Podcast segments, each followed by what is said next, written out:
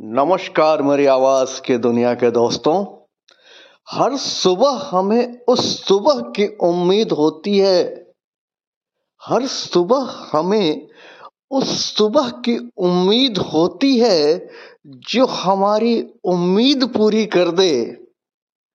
और हर रात अगली सुबह के लिए एक नई उम्मीद तैयार खड़ी मिलती है। और हर रात अगली सुबह के लिए एक नई उम्मीद तैयार खड़ी मिलती है।